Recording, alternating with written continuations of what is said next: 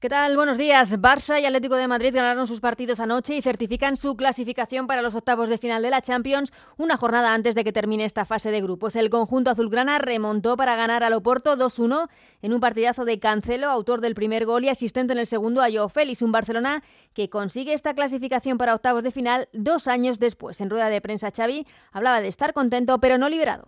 No, diría satisfacción. No, no me liberan de nada a mí, no estaba preso no tengo esa sensación de liberación, sensación de, alegría, de tranquilidad, de, hacer bien las cosas, de que hemos, estamos progresando. Este es el proyecto, es el progreso del proyecto.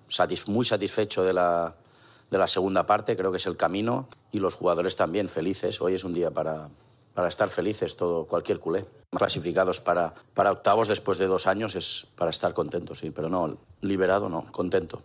Por cierto, en el Barça ayer fue operado Gaby y empieza ya esa fase de recuperación de unos ocho meses para su rodilla. Por su parte, el Atlético de Madrid se impuso en Rotterdam al Feyenoord 1-3 con dos goles en propia puerta de los neerlandeses y uno más de Mario Hermoso. El Atlético de Madrid que buscará ser primero de grupo en la última jornada en casa ante el Alacho. Hoy turno para los otros tres equipos españoles a las nueve, los dos equipos ya clasificados. El Real Madrid que recibe al Nápoles con una nueva baja, la de Modric y con un Ancelotti que dejó claro en rueda de prensa que no quiere y no va a hablar de su futuro. Y la Real Sociedad que recibe al Salzburgo con la intención de poder terminar como primera de grupo. El que se la juega es el Sevilla, último clasificado de su grupo con tan solo dos puntos, recibe al PSV a las 7 menos cuarto en un partido decisivo porque no solo se juega a pasar a octavos, sino seguir con opciones de entrar incluso en la Europa League en la última jornada. Además, a las 9 se juega también un partido aplazado de la Liga en Primera División entre el Mallorca y el Cádiz. La jornada al completo la podrán seguir en el Radio Estadio de Onda Cero. Por último, en baloncesto, victoria sin contemplaciones del Real Madrid en casa de Maccabi